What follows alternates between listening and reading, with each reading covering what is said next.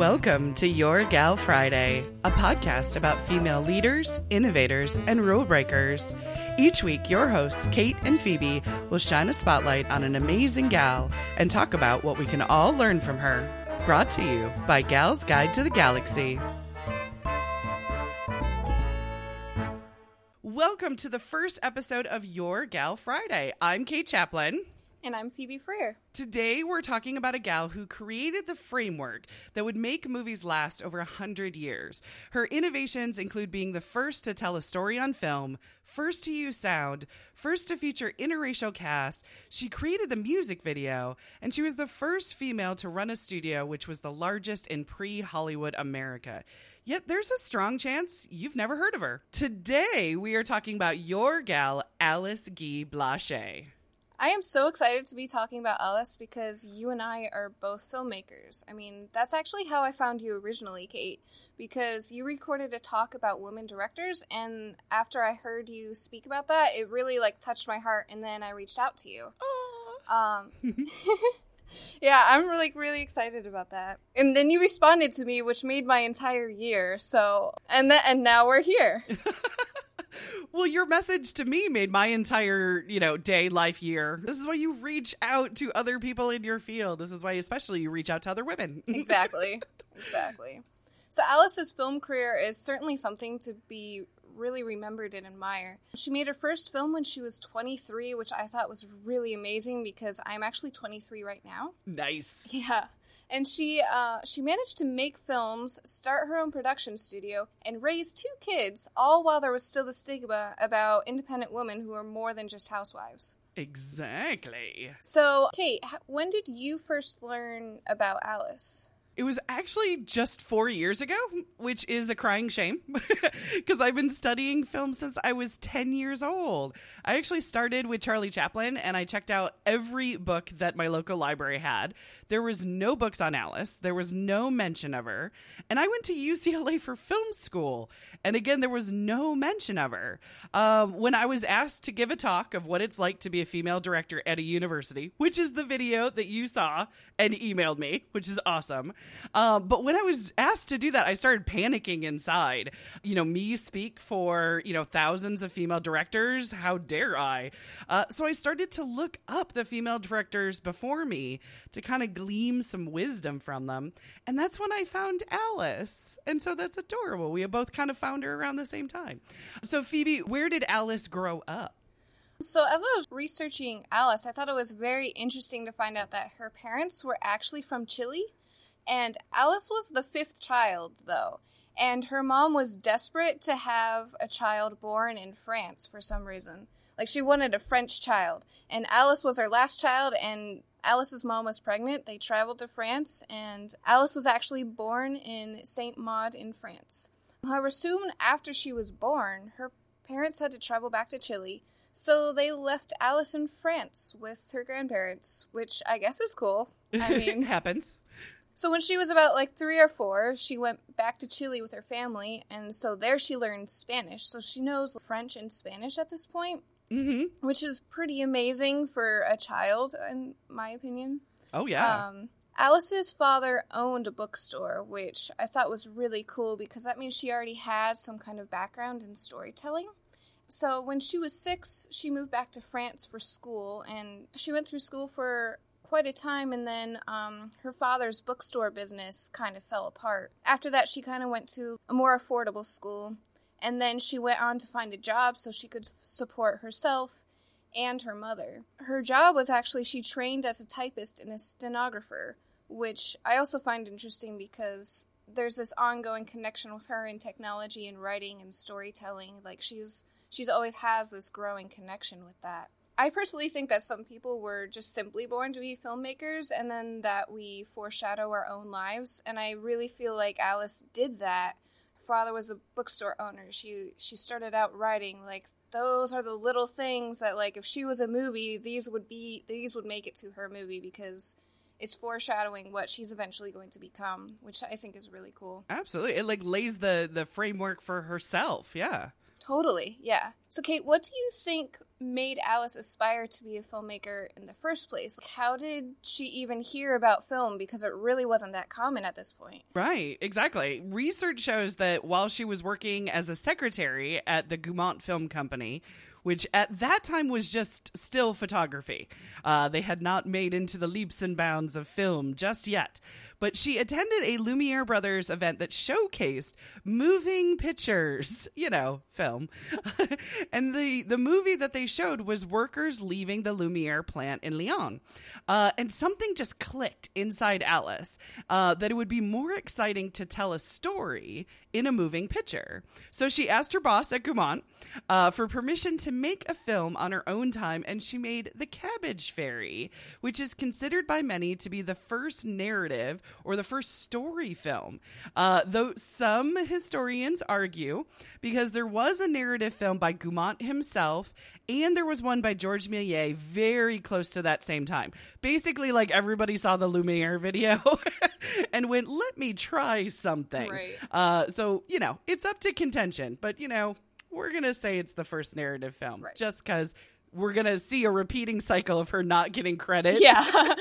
for what she has done. However, if you Google things, you know, because we Google things all the time, if you Google it, the first narrative film that comes up is The Great Train Robbery in 1903 by Edwin S. Porter. But the Cabbage Fairy was made in 1896. so if you can do basic math, you can kind of tell which one was first. Right. Um, it is important to note, though, uh, at this time in history when we're talking about film was brand new. It wasn't even an industry that we know today. It was something that was seen that would never make money and having no commercial value. So records and documents and all that kind of stuff wasn't important. And um, I guess you can say having no commercial value. Well, if you're an indie filmmaker, times haven't changed much. Oh, oh, oh the truth hurts. Oh. So painful jokes aside, though, uh, the records of films and the fact that the films uh, themselves were even saved from the 1890s, uh, they were not seen as something with a shelf life. So, what events led her to pursue film, Phoebe?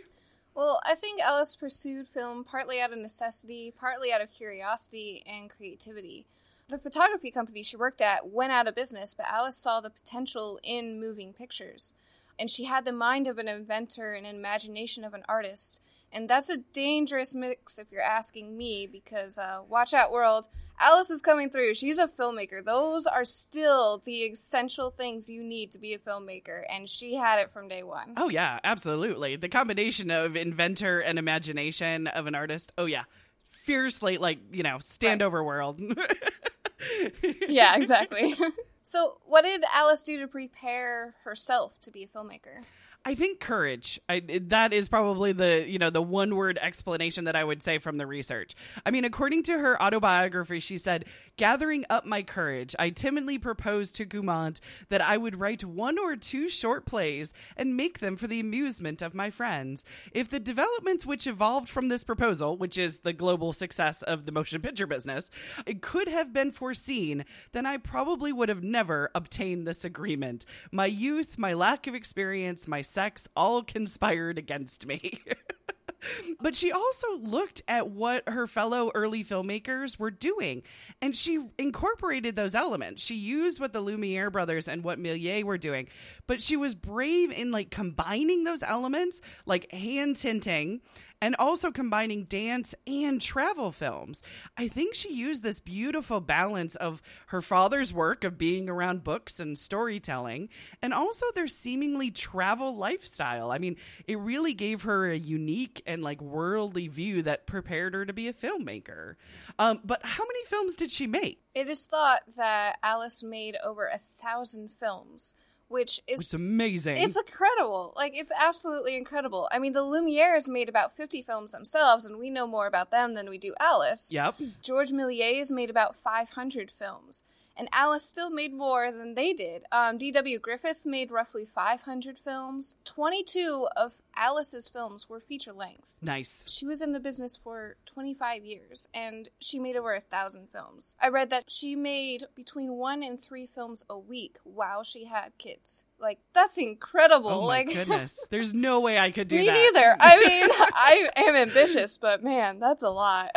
but out of those uh, roughly a thousand films, only about 350 of them survive to this day. Yeah. But just looking at her IMDb page is crazy because you just scroll and scroll and scroll through all of these film names. You're like, oh my gosh, this is amazing. And I also took the liberty of looking at her da- she her daughter has an IMDb page and her daughter was in a few of her films as an actress. So I thought that was really cool. Oh, that's adorable. I mean, I can't even imagine all of that though. It's like it's real dedication and starting at Gaumont and then becoming head of production. She, she was she owned her own production company and had children and made one to three films a week like all at the same time.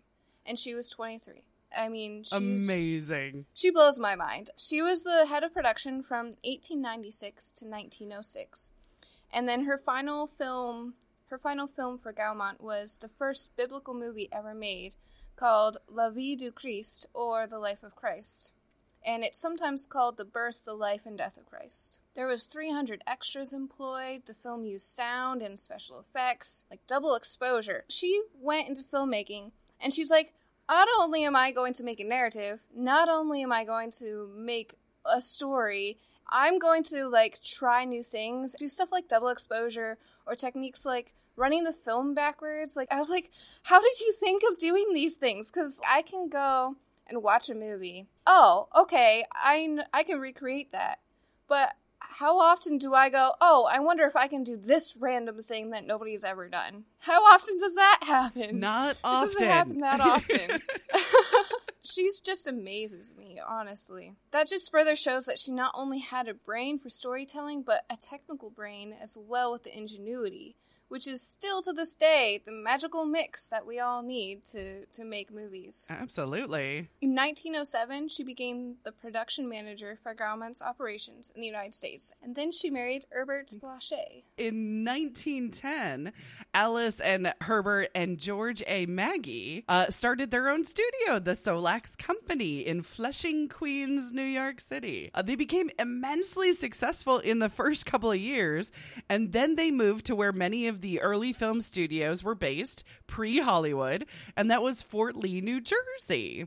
Solax soon became the largest pre Hollywood studio in America. This place was really cool. It was an all in one operation, in house film processing, stages with glass roofs, state of the art stages. Set fabrication work, costume departments, and administrative offices. I would have loved to see pictures, floor plans, and just be in this building in today's day and Totally. age. Oh my gosh. And at Solax, Alice had this large sign that said, Be natural. But by the time film came around, theater was definitely more a well known storytelling medium than film. And as you may know, when you act in theater productions, you have to over exaggerate everything so that the audience can read it. But on the flip side, you don't need to exaggerate anything on film because the camera picks up every last detail. And somehow Alice instinctively knew this and was always telling her actors to be natural and to fight the urge to exaggerate acting. And to this day, that's still difficult for some actors to go from stage to film because of the overacting. But Alice, maybe knowingly, maybe unknowingly, she formed the framework for modern acting and filmmaking today. Like these techniques and ideas that she used are still relevant a hundred years later. And she was a mastermind of film before they even existed. That's something that actually it makes me think of when I do look at films by Méliès and the Lumiere brothers. There's a lot of overacting. Really There's a lot of yeah. pantomime that's happening. Yep. But there was not in Alice's films. No. Um, another thing that actually totally amazed me about her career was her use of sound. Um, in 1908, she succeeded where Gaumont failed uh, in using the, I'm going to say chronophone. That's what I'm guessing is the closest way of saying feel it. like that's right. Chronophone sounds about right. Sounds like it should be a song. Yeah, I think that's it. But a chronophone is a large, it's like a record like disc, and it accompanies the image, but it wasn't just music. It wasn't basically somebody playing on a piano in the background like a lot of silent movies were. It was actually synced to the film. And it was not only the early predecessor to music videos, uh, but also talkies. So now, when I was in school, I was taught that the 1927 Jazz Singer was the first feature length film with synchronized sound. And I even quizzed my husband. I'm like, hold on a second, what's the first talkie? And he's like, the Jazz Singer. I'm like, oh, is it? now, the technical fun here is that the jazz singer used the Vitaphone, basically. It was also a record looking like disc that went along with the picture. So it's not that far off what Alice and Gaumont were doing with the chronophone in 1902, not 1927, 1902. Right. It's crazy.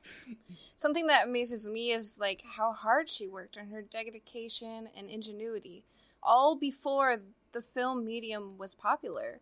I know my own love for film and yours too, Kate. I know how creative and inventive you have to be while also doing what is best for the story. Yeah. And I understand the collaboration that's involved, and you have to understand technology and Alice really, really did all of those things. She got her hands dirty and she tried new things, just like you said, Kate, with the sound. Mm-hmm. She had to experiment and think with her own mind, and women really weren't expected to, to contribute as much as all that. She was also brave and adventurous too because she made a film in 1912 called A Fool and His Money. And it's said to have the first all African American cast. And it's about a man who saves up money to buy some fancy secondhand clothes to impress his girl's rich family. I mean, this is this is, you know, your standard story. I could see Charlie Chaplin basically being in this story. Right. Um, and it's an adorable little 10 minute short. Um, however, in the same year, there was also William D. Foster, who is the first African American man to start his own film company. Now, he released and directed an all African American uh, film as well called The Railroad Porter. So, Foster was based out of Chicago, and it is really hard to say which film was first. But here's the thing. They were both revolutionary, they were both important, and both the films were very profitable as well. So many of Alice's films also featured interracial casts before D.W. Griffith's Birth of a Nation in 1915, which is generally what pops up on a search. Right. So, Phoebe, what obstacles did Alice face while she was filming? Um, well, there was still this thought that women need to either be housewives or career women, but not both. Right. Well, Alice was pregnant with her second child when she started her own production studio, and she was both a mother and a career woman in film before it was popular. And I can only imagine how much grief she got for having both of those things at the same time. In that time period, it's it's still today difficult to do that. I can't even imagine what it was like then. Yeah. Well, being pregnant and filming, it totally speaks to me. Yeah. uh, because for my second for real movie, uh, basically, I always call my for real movies are ones that I intended to show a public audience. That makes sense. Otherwise, I was just kind of making them on my Yeah. own. But for my second one, I was actually pregnant with my second daughter. There are times, kind of looking back, that I think that on that site, uh, that or on that set, everybody was the nicest to me, and it was simply because I was pregnant. Uh, in retrospect, I actually wish that the films that I made while my daughters were in their terrible twos, I wish everybody would have been nicer to me because I felt like I actually had a lot more stress going on then. Uh, but those were indeed uh, rougher times than pregnancy. When you're pregnant, you're just more mindful of going with the flow, not getting too upset or stressed. Um, it happens, but you feel like you have more accountability just to kind of take it slow and go with the flow. Also, I don't know if this is true to Alice. But my kids motivated me. They were on my sets. Uh, they saw the work that I did and how hard it was and how rewarding it was. So when I was away on set and they weren't with me, they at least knew what my day to day looked like. And I don't think many kids get to see what their parents' day to day job looks like. totally. I mean, that's really cool. That's actually something I'm hoping to strive for in my future is that kind of thing. Another obstacle that Alice faced, for better or for worse, when she went into film business with her husband. She made him the director of the company of Solax so that she could focus on the aspects of filming she loved the most. Like, she made him the director. He wasn't already the director. Like, that was her handing him, here you go. I'm letting you do this for me, kind of thing. Exactly. I can handle this, but I'm better over here, so you're going to do this. Right. exactly. Exactly. So they worked together on a lot of projects. But um, he went off and he was like, "Oh, I'm the director of this company. I'm gonna go start my own now too." Mhm. So they were both competing and working together on so many different uh, projects. I kind of was like, I was talking to my gram before we recorded this podcast. I was like, I wonder why Alice and her husband like split up, like Right. because they split up down the line. Let me guess. He had a big ego. He wanted all the fame. And then he like went off and cheated on her or something. Mhm. Well, I do some research, and guess what? They he started competing with her, and he found this actress and had an affair with her, and then they were only married like ten years, if my math is correct. Yeah. And he went off and left his wife and children, and they went off to Hollywood while she stayed behind, and. Uh, I don't know. It makes me really sad because she did all of this uh, amazing things, and then the ending to her, at least her marriage, was so cliche when it comes to filmmaking. It's like this is what always happens. Like it's so sad. You know what's ironic though? It was so early on. It's kind of like they created the cliche. they did. They did. It's like how did you do that? It wasn't a cliche then. right. Apparently, there's something in filmmaking from the very beginning. Right. that if you have two creative people, two actors, two directors, two writers, Right. That uh, for some odd reason It there's just- to be another person in the mix. Exactly. Like there's always conflict. There's always like something happening. I can't. I couldn't believe It's it. absolutely sad. Yeah, oh, it goodness. really is. Uh, but I I relate to having a husband in the mix though because oh my goodness gracious, my first few films I I had it can all work out like in the end, right? Like It can, it can. Yes, mine is a happy story. Yay. Like, mine is not a, you know, oh my goodness, you know, my husband also ran away with an actress. No, no, no, he's still here. But he was involved in my first few films, and he, I, had him involved in brainstorming and problem solving. He was the person that I would bounce ideas off of because, you know, I didn't have a network then. Right. I put him down as my executive producer on the first films that I did because in my mind, he was paying for them. Right. I was I was a stay at home mom. I was working on writing. There was not checks coming in for writing, uh, so I felt that he had paid for them. Um, but by the third film. I just realized that it wasn't a good idea for either of us to be in that high stress environment. I needed him to be able to be the supporter on a rough day and not the cause of a rough day. right. that makes total you know, sense. y- you need somebody to vent to, somebody who wasn't there, so that you can over exaggerate if you need to Right. about the badness of the day. so I feel for Alice. I mean, I feel for her, you know, not only being left by, you know, her husband for another woman, but I also feel for the bad investments that, you know, they caused her to close her studio and stop Right. making films.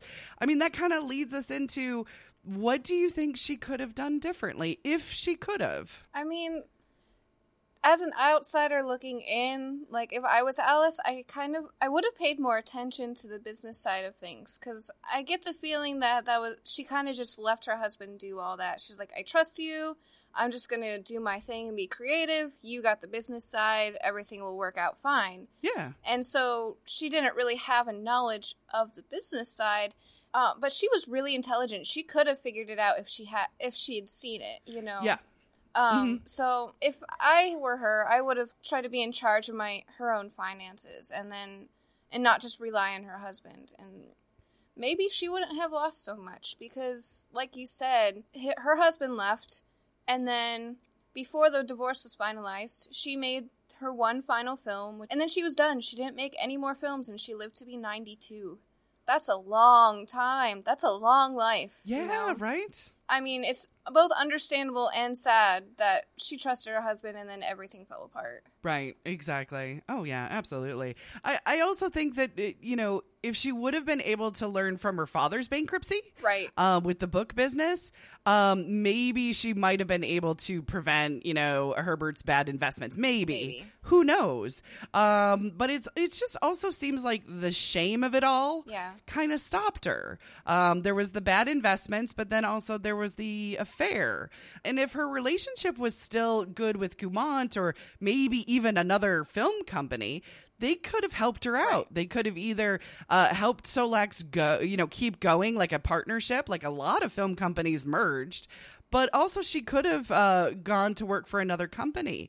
Um, she did try a successful, she did try to have a comeback in 1927. But the film world had become financially successful by then, and that meant very little room for women in positions of power.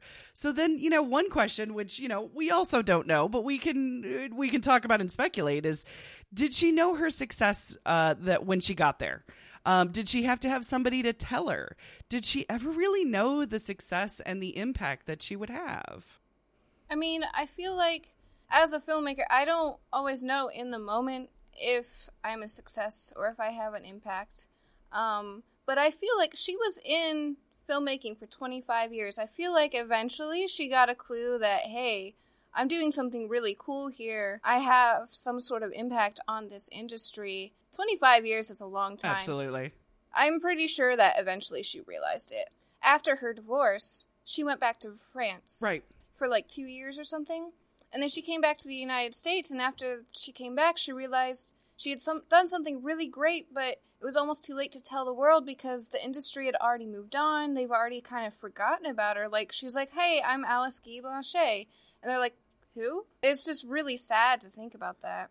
Like, she, she kind of, and she lived long enough to kind of watch herself be forgotten. So, Yeah. I, um, I can only imagine how much that would impact on yourself. But since she saw herself being forgotten already, she wrote an autobiography about herself. I think it was almost like a self defense mechanism so that somebody somewhere would still remember her down the road. Her daughter, I believe, actually helped, like, found her book Yeah. and helped publish it. So we can actually read it now. Right. That's what I Um, read too. It was found after her death and Yeah. translated as well.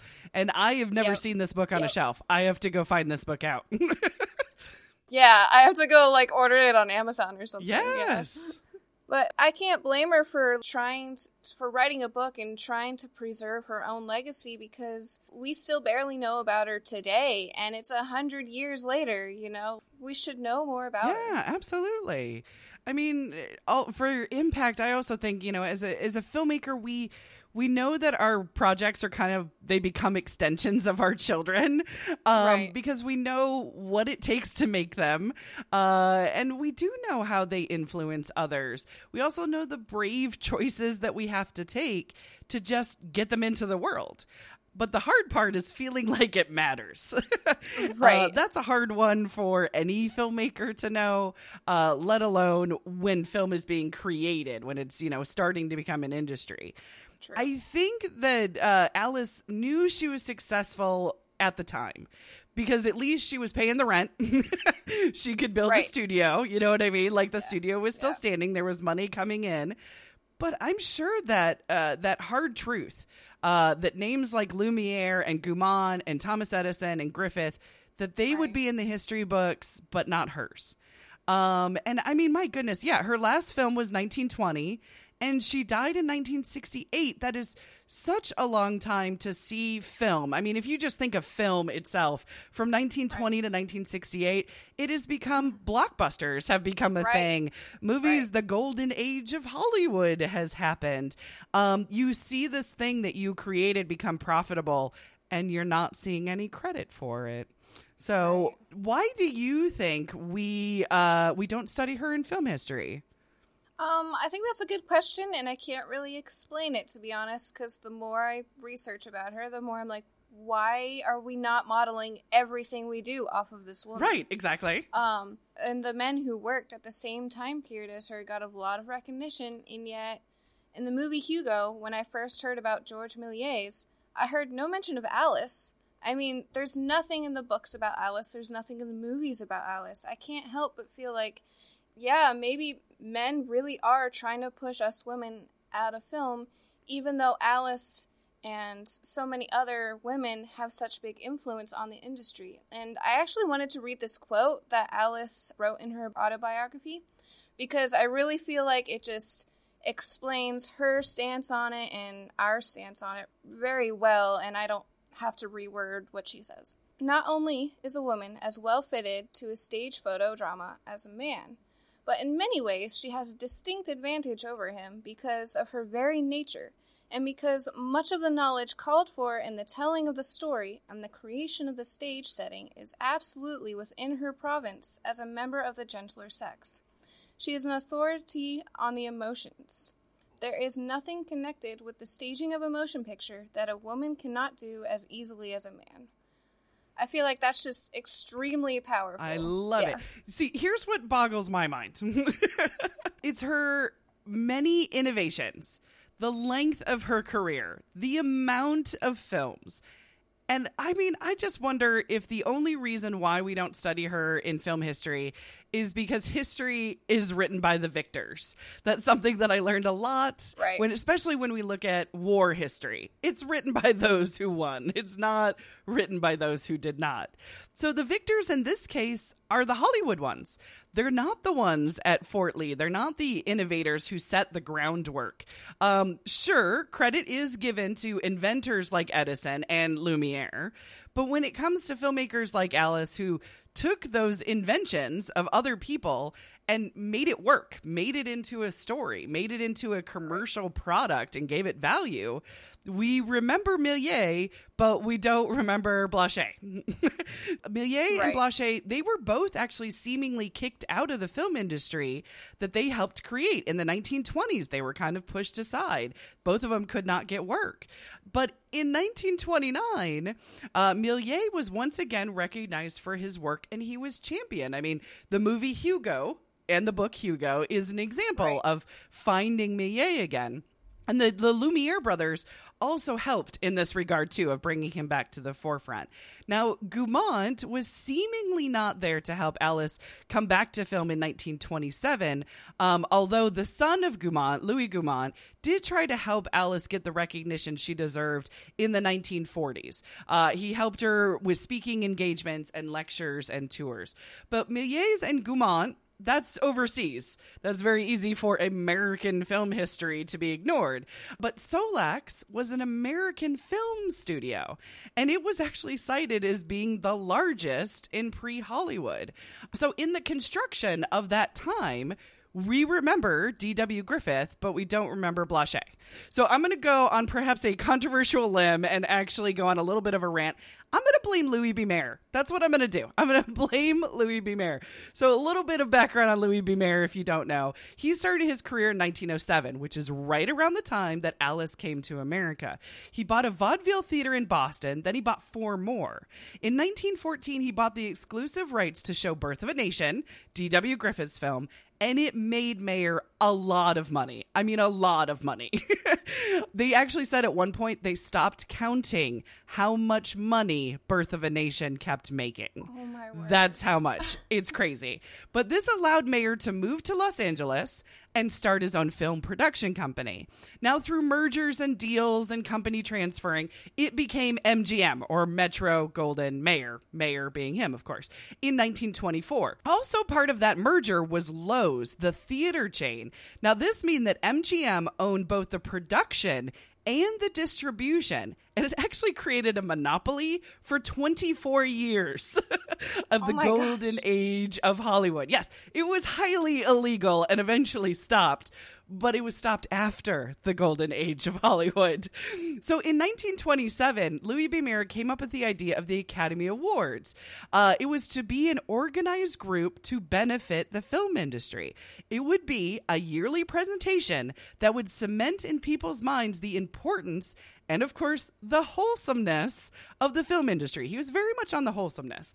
Of course. Mayer was very protective of the film industry, but also how it was perceived. He's the one that created the star system that we still have. He controlled the stars, telling them where to shop, where to dine. He arranged marriages and photo ops, and he hid any possibly perceived negative behavior from the press. Some actors loved this, some despised it. Uh, I can't blame that. Right? Exactly. Some of them called him a father figure, some of them called him a dictator.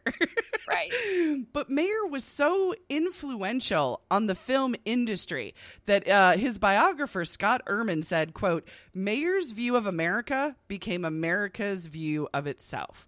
So for me, it's it's not hard to see how far reaching Mayer's reach was. I mean, he ran a major studio, he ran the theaters that showed them, the stars that were in them, and to a certain extent, the awards that they received. Oh you know, to showcase them, right? Right. So when we wonder why the history books, there is so much about D.W. Griffith at the birth of cinema and not Alice, well, Louis B. Mayer simply did not make his fortune off of her like he did Griffith Oh, shocker. and Garbo and Elizabeth Taylor and Mickey Rooney, right? So it's one of those things it's it's money, it's loyalty, it's victory. All those things shape our history. And Louis B. Mayer had all those things when he was shaping what we remember about early film.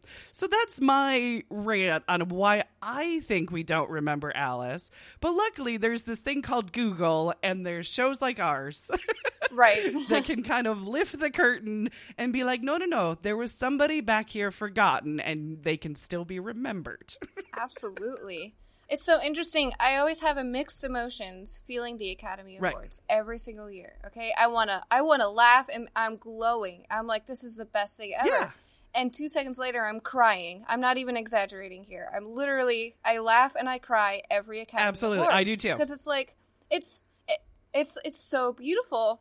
And it's so fake, but it's also so real. And what is it? Like, what, what is it? You know? yep. There's a kernel of truth wrapped in an advertisement. That's what I always say it is. exactly yeah that's that's perfect it really is um when you talk about how it all started it's like oh it's been like this from the very very beginning and one Yep. guy it's always been about the money yes. And it's like but alice was about the story she's Mhm. always been a storyteller Absolutely. and i think that's the beauty that's the beauty of alice she is she should be every indie filmmaker and every filmmaker's role model really Yes. Oh, absolutely. Because she was about the art and craft and innovation of it. She had a business. Exactly I mean, it's hard. I want to say she was very good at the business. However, the business folded because of bad investments. I'm not faulting her, though. right right no totally and not all of us have trouble with business dealings. My goodness, you know, uh, even uh, uh, some of the most popular and successful businesses out there came on the heels of bankruptcy of failed businesses before that. So, but it's the fact that she wasn't allowed to come back. Um, to be able, you know, that's kind of the difference. That's kind of the sexism that's in there. Is she? She Absolutely. snuck. I wouldn't even say she snuck herself in. She saw an opportunity, and because there was no money in it, she was given an opportunity. She went But once she was Yeah. out and there was money in it, that that door was closed. And that's pretty sad. Yeah, like really, guys? like, but when we're thinking about it, like, what do you think the kind of legacy she wanted to leave behind? in her autobiography, which I, I I haven't read all of it, but I have read uh, you know clips and and things from it though. But when she talked about seeing Lumiere's first film, you know, of the workers just simply leaving a factory, she said, "I thought I could do it better." So Right. for me, I, I kind of think that that's the legacy she wanted to leave behind.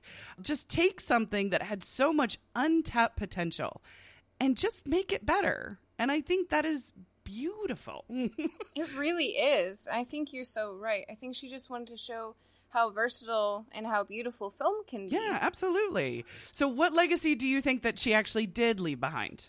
Well, for me personally, she left behind the encouragement to dream and to create. She gave me the hope, like hope for the future. And these are just like kind of legacy things that she left behind for me personally. I mean, some people were born to do this, to be filmmakers, and I feel like I have a little bit of Alice in me. And on days when I feel like giving up, I'll just remember Alice and how she pushed forward for 25 years, raised kids, traveled the world. Literally everything I've ever dreamed of doing, Alice did. So I love it. I do hope my happily ever after works out better than hers does. But she left behind, despite that, great encouragement to me. She has this ongoing passion for movies, and I never want that to die. I never want what she had to die. So hopefully we can live on that side of her legacy. Yeah, absolutely. I mean, I think for film fans who dig into history, that dig into the research, and for those who are just now discovering her, I think they're both going to find just an amazing legacy of innovation and of storytelling. I mean, she really did lay the groundwork for everything that we love about film today. I mean, she laid the groundwork for telling a story, not just turning on a camera and letting things happen. For natural acting, for not, you know, overly dramatizing it. And for any eva- uh, innovation like special effects or sound in ways that incorporated telling a richer story. She Yeah. didn't do it for the gimmickiness. She did it to tell a fuller story. I think she's a beacon to female filmmakers that we actually did birth this industry. And we may not be in the history books or in film classes, but we existed. And our inspiration and the story is still there to inspire and to be built upon. So, I mean, my hope is that even though we didn't learn about, you know, Alice in school, that the next generation of filmmakers, male or female, that they will that they will learn about her, that they will know about her, and they will celebrate Alice Guy Blaché. Absolutely. Do you have any final thoughts, my darling? Alice is really inspiring. She's really inspired me and like I think it's really cool that there's this bug, so to speak, of filmmaking that just comes and it's like even though I never heard of Alice before I was uh, before I decided to be a filmmaker, I was like, no, this is what I want to do. This is how I feel about it. And I know that that's the same thing Alice felt about it. I know that's the same way you feel about it. And I think that's so cool that that bug just kind of randomly comes inside of us is like, okay, here you are. Now go find people who are just like you. And finding those people is an incredible thrill to me. And um, I'm really thankful that of for everything Alice did, even though we don't really know much about Yeah, her. absolutely. I almost think that bug in a in a way kind of became tangible for me with Alice saying, "I think I could do it better." I think Yeah. that is the bug. I think that is the spark um, for you know for any career aspiration. You see something and you think, "I could do that better." It's Right. not "I could do that" because I could do that. We say that about blasé things. You know what I mean? Be like, Yeah. "Yeah, no, Yeah. I could do that." That doesn't mean we're going to. Right. Most but of the time, when we see exactly. something and we're like i can do that better that kind of pushes us into a creativity into a career into uh, surrounding ourselves with our tribe basically Absolutely. Yeah. because what's the point of doing something if you're not going to try to do it better than the previous person who did it Yeah. And with your people. Yeah, absolutely. Us filmmakers, we're we're a crazy group, but at the same time, we get each other's crazy. So Yeah. it's really it's really nice. That's we're a tribe. Yeah. I love it. well, that wraps it up for us. Thank you so much for listening to our first ever Your Gal Friday episode. You can find out more about Alice Guy Blaché and our upcoming gals that we will be covering over at galsguide.org. So please subscribe, leave us a comment or a review, and share. For more information about this week's gal or to check out our previous episodes, visit galsguide.org. To support the show, visit the Gals Guide Patreon page. We've got great perks like behind the scenes, early access, and private live streams. Thank you so much for subscribing to Your Gal Friday.